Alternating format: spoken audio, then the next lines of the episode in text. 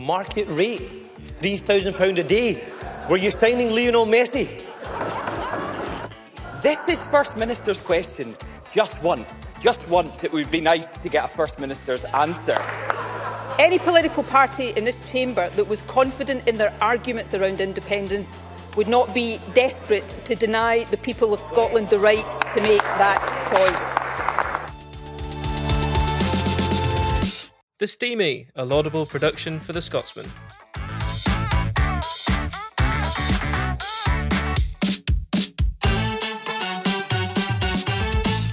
Hello, I'm Alistair Grant. I'm the political editor of The Scotsman. I'm joined by Conor Matchett, deputy political editor, and Alexander Brown, uh, our Westminster correspondent down in Westminster. Me and Conor are in the Edinburgh newsroom, just down the road from Bute House, where Nicola Sturgeon has, in, in a shock move, a move that took pretty much everyone in the, the Holyrood bubble by complete surprise, has announced her resignation. She will stand down as First Minister when a replacement is found. Uh, she says she'll stay on as an MSP. But as I say, this is something that came completely out of the blue, wasn't expected at all. I think when that um, press call landed in email inboxes this morning, journalists across the land were, were scratching their heads about what this could be about. And there was a lot of speculation, but I don't think anyone quite saw this move coming. And Connor, you were in the room when Nicola Sturgeon was delivering that speech. What was the what was the atmosphere like? She seemed more emotional than she normally is.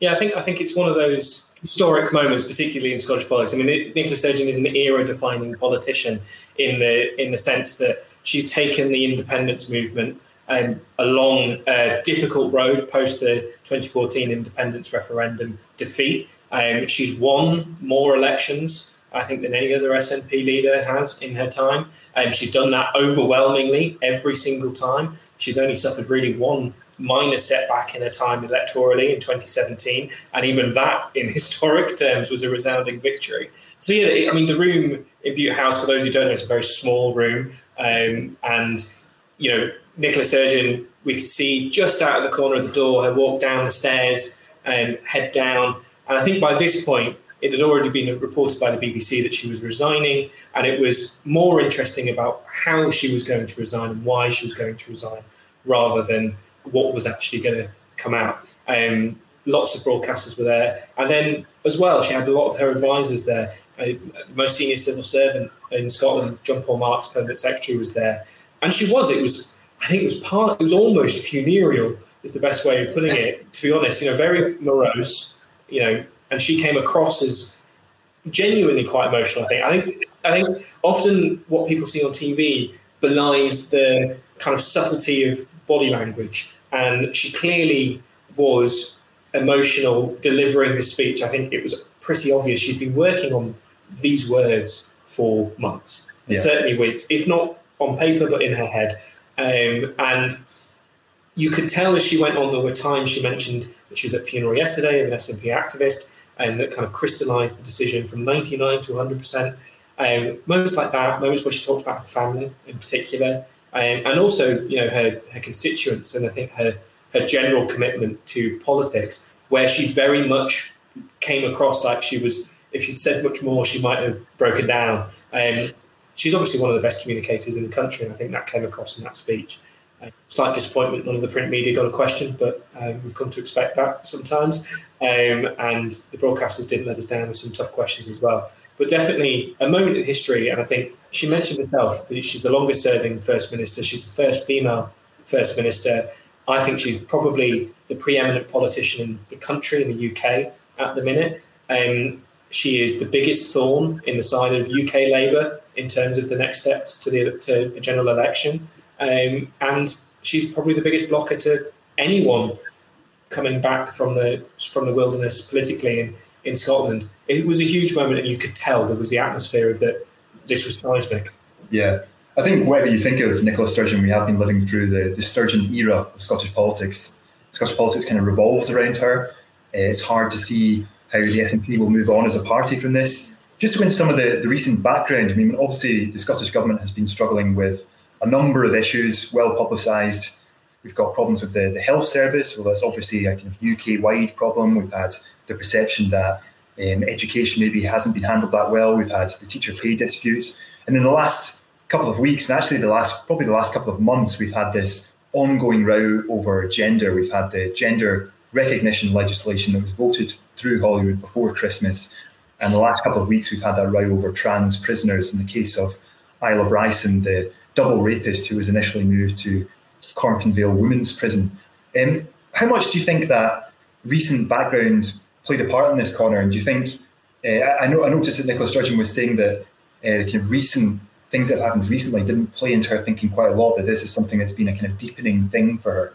I think I think you probably have to take her on the face of that, to be honest. I think Nicola Sturgeon's gone through worse than the last couple of months. I think the, the COVID pandemic in particular was a, I mean, everyone, everyone, you know, you at home, us in this room, Alex, you down in London, that was emotionally draining beyond belief just to live through and report on, never mind lead a country through.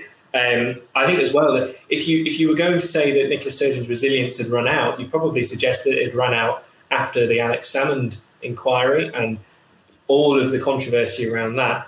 I do think there's questions to be answered by her, but she might well answer in five, ten years about why in the last three, four weeks, as she said in, in, in answer to questions, why it went from mm, I'm not sure to yes, I'm absolutely doing this. Um, that tallies with the Isla Bryson case, particularly the trans prisoners, more, more, more widely. It tallies with a, an uptick in uh, controversy around the deposit return scheme. I think Nicola Sturgeon's built of sterner stuff than for that to have been the reason why she she stepped down. I do wonder. No one asked her about it um, from memory. Um, I do wonder how much Jacinda Ardern, someone who I think Nicola Sturgeon very much looked at as a role model and as a fellow, you know, strong female politician in a difficult polarised world.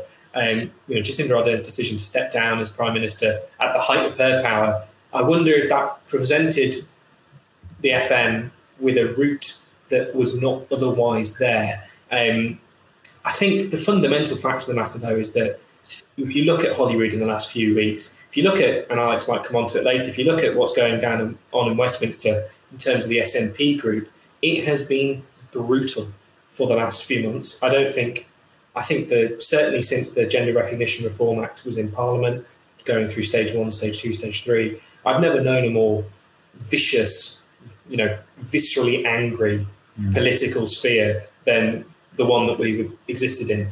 And she said herself, she's a human being. It will have had an impact. I, I doubt it was the main reason. And Alex, obviously, this will have a huge impact for the wider independence movement. We've obviously got this special SNP conference that's being held in just a few weeks, actually, that it's kind of an era defining conference for the SNP, this internal debate about independent strategy. Nicola Sturgeon wants to fight the next general election as a de facto independence referendum. There's loads of people in the SNP who don't see that as the best route forward.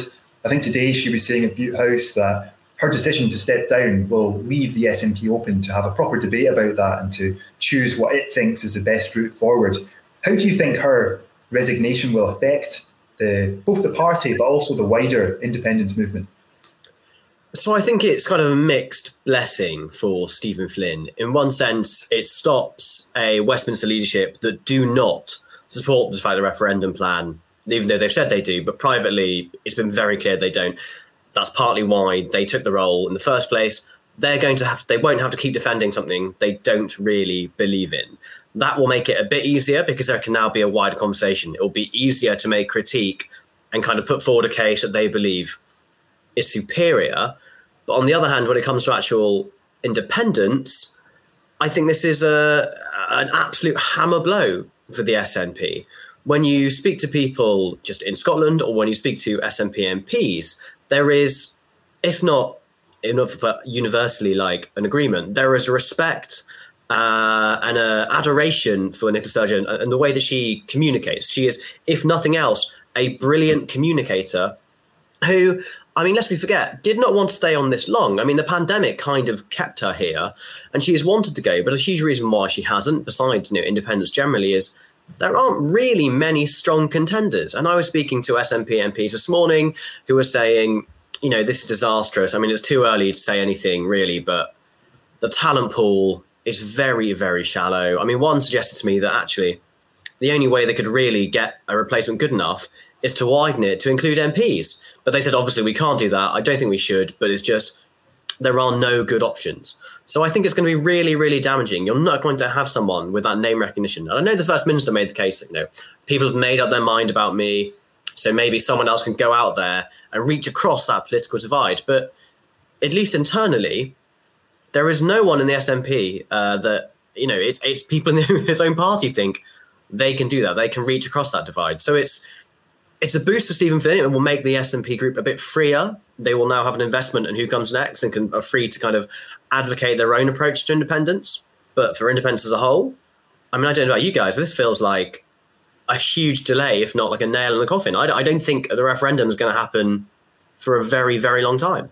You mentioned Alex about an MP suggesting that they might have to get an MP forward to to, to run for the leadership. The obvious person um, in Westminster, at least, who has eyes on that prize, if you like, certainly has in the past, is Joanna Cherry. Is there any inkling that, you know, it's that sort of wing of the SNP in Westminster that would rather a decision was broader than just the MSP group? I can, I can say categorically the person who thought they wanted they should change the rules is not on the on the wing of Joanna Cherry. I think they would probably compromise changing the rules if possible to stop that happening. Uh, so no, but I mean that would be very interesting, and, and I know that she's maybe had an inkling about going back before. So I mean, what was it? She was a couple of votes out previously. Mm. And just in, we'll, we'll, come on to runners and riders in a little bit, but just to go back to this independence conference uh, in, a, in, a, couple of weeks next month, I think it's March 20th. Uh, Conor, obviously Nicola Sturgeon's position or what she was saying at that Bute House press conference was that this would leave the SNP open to kind of forge a route forward without, you know, any questions about what it would mean for her leadership if they don't go down the de facto referendum route.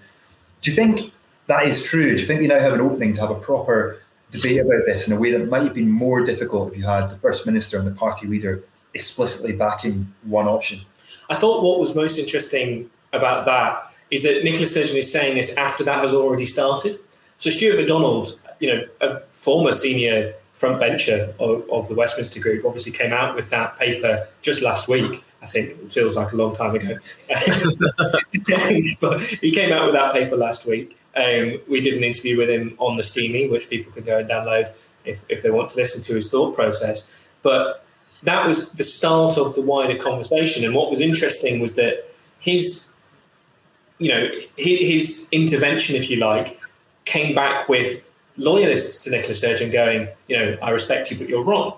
Now I wonder how much easier that could be for the party going forward for other people who are, you know, much much more you know, on the front benches, you know, much more uh, high profile to come forward and, and say, do you know what, we need to, to hit the brakes. I do think, and a few folk have said this to me in, in, in private, is that the SNP leadership, you know, presumably someone like Nicola Sturgeon, John Swinney, Peter Murrell, others who are at the top of the SNP, were beginning to look for a bridge out of what Nicola Sturgeon put forward following the announcement she was going to go to the Supreme Court last year. I think at every step since that, you know, bombshell parliamentary um, intervention in June or whatever it was, May last year, um, they were going to go to the Supreme Court. The leadership has kind of distanced themselves a little bit further from um, from de facto, and I think you were talking to a, a, a, senior SNP source just a bit earlier today. You know, there's a possibility that this special conference is rather than used to decide on de facto, is instead used as a coronation almost of the new SNP leader and the new First Minister, and that they push that decision to September. I mean, Alex, you can, can correct me if I'm wrong, but there isn't going to be a general election this year. It's unlikely to happen until May next year at the very earliest. There isn't a Holyrood election until 2026. The, the, the party have time to mm. think about this. And I think that Nicola Sturgeon is right um, in that part of the problem within the SNP, um, and many of her opponents will say this, is that what Sturgeon says goes. And that has been often characterized as control freakery, as a degree of, you know, desperation to not look disunited.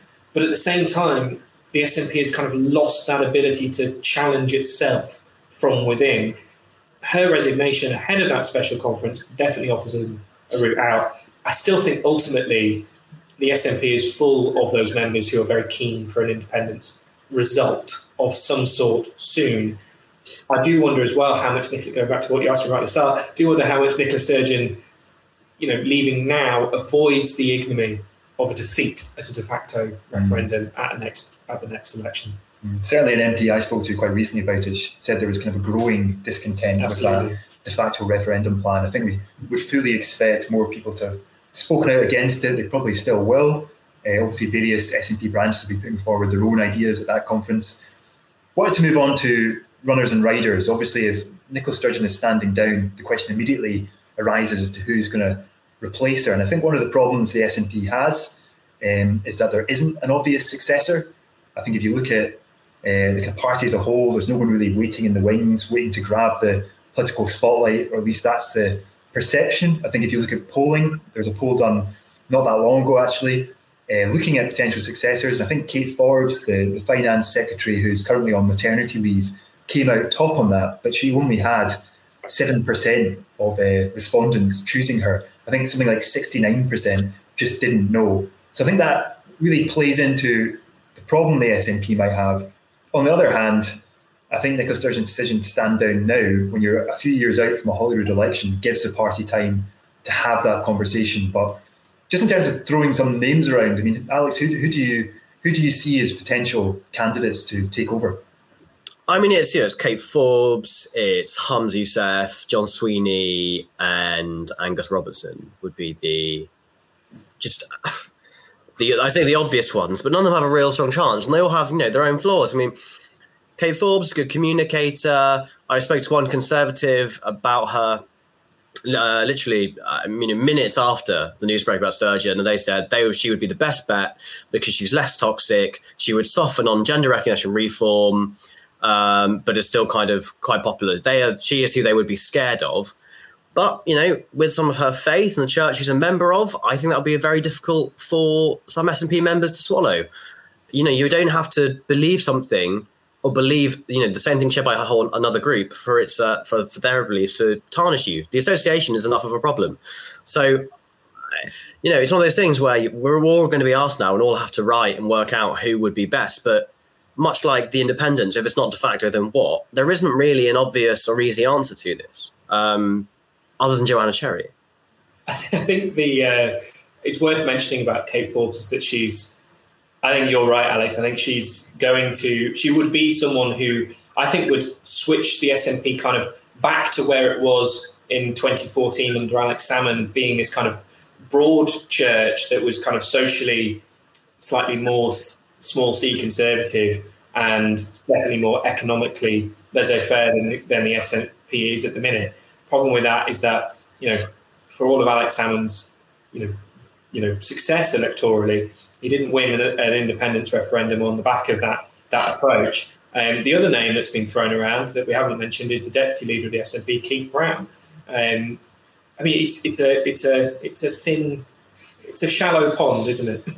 I think Kate, Kate, Forbes definitely seems like a candidate that most people bring up when you talk about this. I mean, she's someone that's seen as a great communicator. Um, she impressed people hugely when she took over as finance secretary in the aftermath of Derek Mackay standing down in disgrace in the back of text messages he'd sent to a, a 16 year old boy. I think she was given very short notice and had to stand up in Holyrood and deliver the Scottish budget, one of the flagship events of the year, um, and, and, impressed people with how she went about it. She's she's young. She's uh, someone who's got her whole political career ahead of her. Um, it's not previously. It wasn't clear if this was something that she wanted herself, but I think there has been more suggestion in recent weeks that perhaps she is thinking about her her kind of long term political future. I think the problem with someone like John Swinney is that uh, you know he is seen as a safe pair of hands in the SNP. He's very well liked, well trusted, uh, very competent, but he's also, and I don't mean this in a harsh way. If he happens to ever listen to this, he's yesterday's man. You know, he's been there before. He's someone who has been around. He's not seen as the future of the SNP. Kate Forbes has that to her advantage. Although, like you say, Alex, she's obviously someone of uh, deep religious faith she's seen as having potentially socially conservative views on some issues. Uh, that could be a problem within the modern SNP, certainly within the modern uh, SNP activist group, uh, who are quite progressive in social issues. I think Humza Yousaf, again, someone who was seen as impressive, but I think has maybe suffered a little bit in the health secretary role. Um, partly through no fault of his own, the health service is going through uh, wider issues across the UK and, and the world in the aftermath of the pandemic. But maybe the way he's handled that hasn't impressed some people. It's not clear what impact that would have on him. Uh, Angus Robertson, definitely another name that I know you mentioned, someone to look out for, Constitution Secretary, uh, potentially a, a, key role in and of itself. Um, again, it's not clear if he wants this. Uh, and Keith Brown, I'm just not sure he's a high enough profile figure yeah. to take on a role like this. I mean, I think one of the things to say is that whenever you have a leadership role that comes up and everyone kind of scratches their head and thinks, you know, who could possibly fill that? Someone does end up filling it, obviously. And in retrospect, people think, well, of course, they were always the, the candidate that was the most obvious one. Or even if it takes people by surprise, it turns out that they were, you know, well fitted within the party. So someone will arise, someone will come up, but it's not. It's certainly not immediately obvious. What about just to briefly throw a complete cat among the pigeons? You know, we, we we've mentioned a lot of people just then who are Sturgeonites, who are represent arguably even SNP, never mind Nicola Sturgeon's SNP. Um, one of you know we, we could talk about dark horses in the SNP, younger, very ambitious people. I'm thinking you know individuals like Neil Gray, who's a current um, culture minister, and Màiri McAllan. Màiri McAllan, who is a former special advisor, very experienced in, in government. Um, Jenny Gilruth, current transport minister, who's taken on a very difficult role um, and done relatively well with it, given the ferries debacle. Um, Mairi Gougeon, very seen as very competent within within government.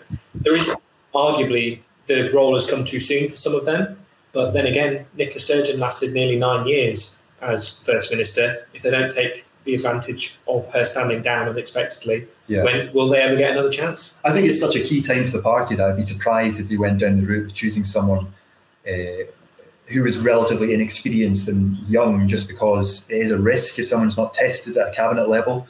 Uh, but like you say, leadership leadership contests can sometimes take on a life of their own and a logic of their own, uh, and it's quite hard to predict. I think finally, one of the things we should talk about is Nicola Sturgeon's legacy. She's obviously Scotland's longest serving First Minister, first female First Minister, someone who's dominated Scottish politics for years now.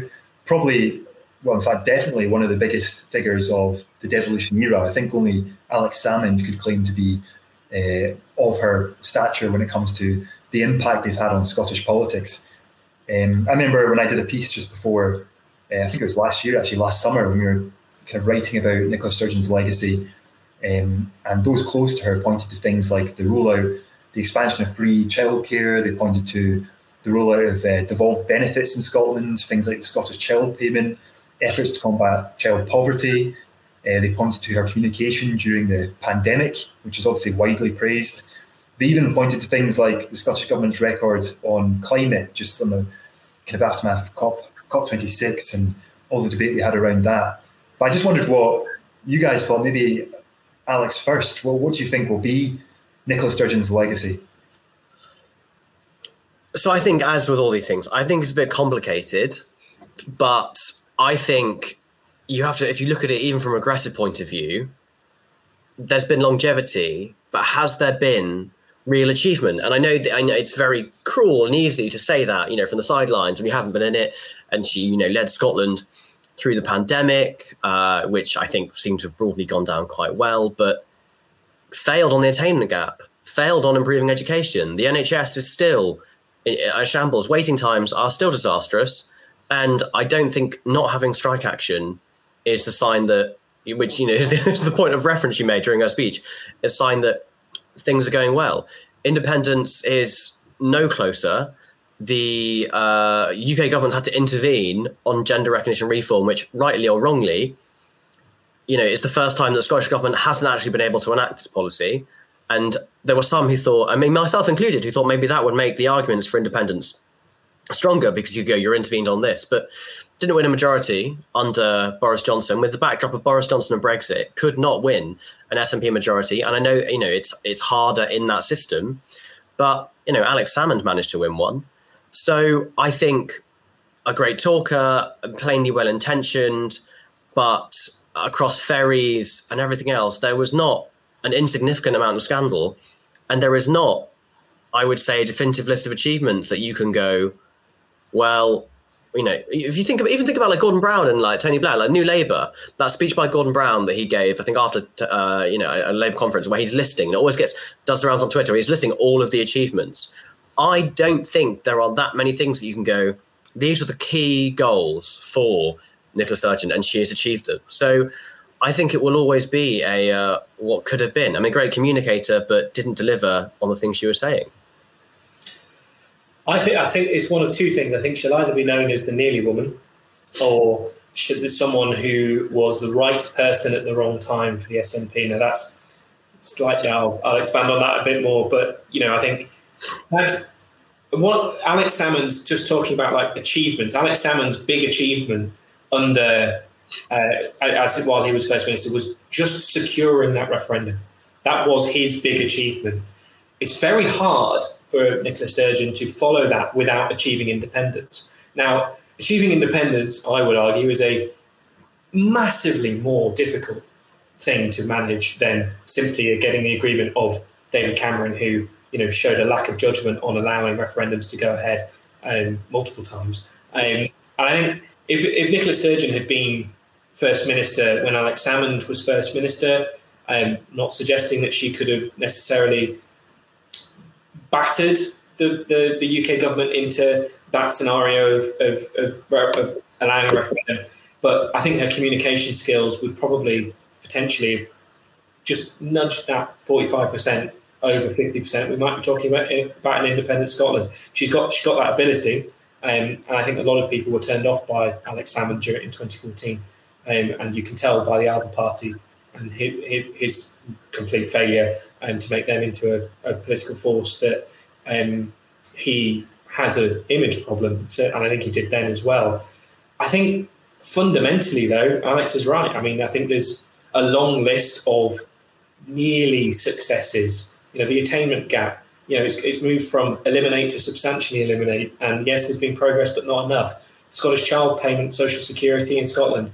Yes, there's been progress, but arguably not enough. The NHS, definitely since COVID, it's gone backwards. The police, it's in desperate state, um, and there are there are mitigating factors for her. You know, the UK government in that period of time has cut budgets, so that's had a direct knock on to the Scottish government's ability to pay for the things on top of their you know additional social security budget, which is massive and takes away much of that year on year increase. Um, but I think she will probably be remembered mostly for being almost the person who got Scotland independence. And secondly, for COVID. I think a lot of people, I think a lot of normal Scots, above and beyond the political commentariat, will remember Nicola Sturgeon for being probably the most sane leader in the UK during COVID 19 and certainly coming across and showing real leadership throughout that process. And, you know, I, I say this regularly. She, she demonstrated an ability to take nonsense and take questioning like no other politicians in that period. She spoke to journalists three or four, five times a week, sometimes for months on end. She deserves credit for that. I think that's how most people remember her. Yeah, I think. I think. Oh, sorry, on you go. I think it's also worth noting, just just for balance, um, in case we're being slightly unfair, there is probably something to be said for gradual, you know, improvement. Right? Like it's not governing is not easy. And if you look at a UK government that has made, you know, decisions which have made, you know, such as Brexit, which made the lives of its citizens, you know, palpably worse, not delivering everything you want, but slightly improving them, that's better than most politicians, maybe. So, I mean, there is there is something to be valued in that, just so we're not being completely. Uh, I think. Uh, I mean, I think she will be remembered for uh, her communication during the COVID crisis. I think it wasn't to be sniffed at. The number of press conferences she did. She sat through, you know, endless lists of journalist questions. It was exhausting to be a journalist at that time, let alone first minister. Um, and I think her communication skills are, uh, you know, rightly praised. Um, I think you're right. She'll also be remembered as someone who did have appeal, probably across political device, in to the extent that I think even people who disagree with independence um, respected Nicola Sturgeon as First Minister. That obviously doesn't mean everyone. I just mean in terms of someone who managed to have a relatively broad appeal at a time of massive constitutional divisions in Scotland that just kind of govern everything to do with Scottish politics. I think a harsh analysis analysis of it might be that you know the SNP exists to push forward the cause of Scottish independence. That is the entire reason for the SNP. Uh, that's their whole reason for existing. And did Nicola Sturgeon really manage to shift the dial on independence? Probably not. And ultimately, I think that was a failure on her part. Perhaps that failure was due to extraneous circumstances, you know, the aftermath of the 2014 referendum, the extraordinary political times in which we live. But ultimately, she did she did fail to do that, and I think uh, there'll be many of her internal critics that point to that. I think what just one last point, Alistair, on that that's probably fair is that she also had to take the SNP through in recent years through a completely different change of approach to a devolution and b democracy. Um, I don't think there's many politicians that would have succeeded in getting a referendum out at the hands of Boris Johnson. Um, one of the things that people will talk about, I think, in history that is understated now is that Theresa May arguably saved the union um, by coming up with the now is not the time line. And every other prime minister has used it, stuck by it, and the SNP has got stuck. And I think, you know, Nicola Sturgeon could not find a way around that. I think you're probably right. That's that's going to be her legacy among independent supporters. Any final thoughts, Alex? You looked like you wanted to say something. I, I, mean, she did win loads of elections, though. I mean, that is probably worth. I feel like we haven't mentioned the fact she's just a relentless winner. Um, but winning a lot is good. I suppose the question is, what have you done with it? I mean, she's completely minimalised the Conservative Scottish Conservative Party. They're probably braced for a wipeout. But I suppose the one message I would take of confidence if I was an SNP member or you know would be candidate is Anas Sarwar was not especially loved in Scotland and has kind of connected with people very quickly in a way to lift the party up. So there's no reason that whoever replaces her can't do that and be more successful than I think all of us had perhaps suspected. Yeah, I mean, I think it is worth saying that, you know, particularly that 2015 election win, uh, I, looking back, people just say that the SNP was riding on the, the kind of coattails of the referendum and, you know, people who backed yes were now backing them. But still, the, the electoral success they've had is extraordinary and no one can take that away from them. It is they just dominate Scottish politics in a way that would have been unthinkable uh, a couple of decades ago. But I think that's probably all we've got time for. Um, but do visit scotsman.com for the latest analysis, news. It'll be constantly updated throughout the day. It's obviously a huge day for Scottish politics. And uh, thank you very much for listening. And thank you, Alex, and thank you, Conor.